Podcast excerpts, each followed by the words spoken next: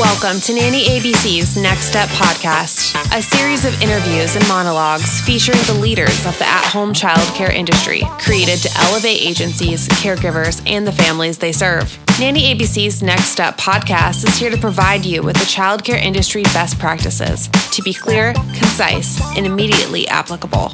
Here's the host, Danny J. Nanny, author, speaker, and creator of the Next Step system for agencies. Welcome to the Nanny ABC's Next Step podcast, powered by the Next Step system, partnering with agencies to activate and engage caregivers with ongoing career development so your agencies can make higher quality placements faster, build caregiver communities to create loyalty from caregivers and families, lower recruiting costs, and reduce labor loss, which means getting back time so you can reinvest it into your agency. Thank you, everyone, nannies and agencies, for listening and reaching out. This week, we are going over topics that you, maybe actually you, have written to me about. See, it's that easy. You just have to reach out to me at Danny J Nanny at nannyabcs.com. Yeah, that's it. I know it's long, but it was a, you know what?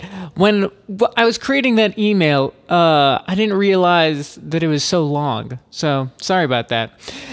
This episode is because Kate from Instagram thought guaranteed hours is a must know topic for caregivers. And it is. I must say, I am not a lawyer, and what I know is based on what I have read and been informed on by other nanny and payment industry professionals. So, first, you must understand in the United States, it is not legal for a nanny to be on salary.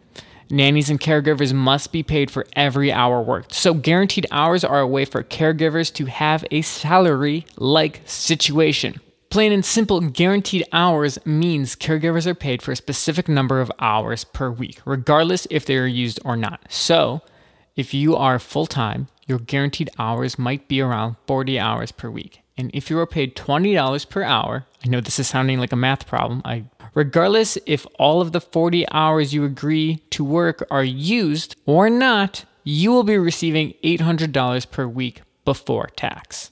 Guaranteed hours are a way to compromise on everyone's caregiver and family's best interest on compensation. You have to realize it would be better for employers to call their caregivers off when they don't need them and then be able to pay them less because less hours, right, at the end of the week or two weeks or month.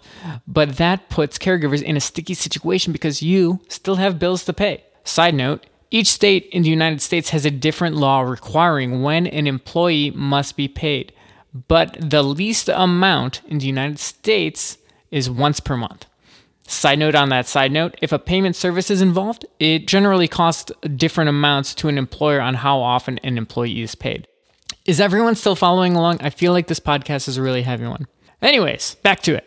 Again, caregivers are to be paid for every hour worked. So, if you work over your guaranteed amount, you must be paid for those hours, which brings us to hours are not bankable hours are not bankable. So, if you only work 37 of those 40 hours, well, a family should be able to roll those hours over to next week, right? Wrong. Hours are not bankable. They cannot be used for a date night or overtime. When the work week is over, the hours are gone. Poof. Now you know how it works. The next part is protecting yourself and making sure you don't get used or screwed over.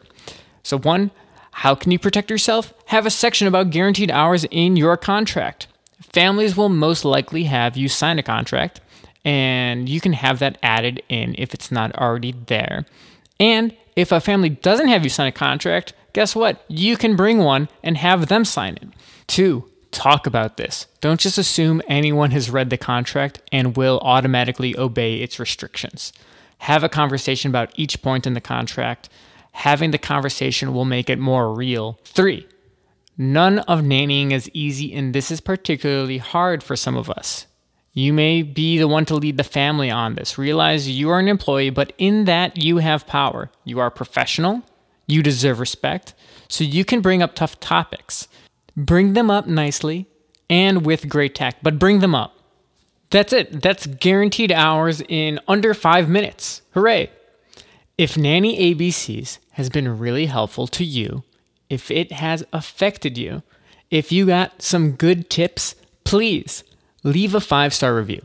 If less than five stars, reach out to me and tell me how I can get better. If there's anything I left out, please contact me And if you want to be on this podcast, let me know. If you have questions you want answers to, I'm more than happy to respond to you. Again, you should just email me at dannyjnanny at nannyabcs.com. That is the best way to get a hold of me. You can do it in the other ways, but I'm going to respond faster if you just email me. Thank you all for listening. Subscribe, share, and join us next week on the Nanny ABC's Next Step podcast. If you would like to work directly with Nanny ABCs or add Next Step to your agency, go to nannyabcs.com to find out more and connect.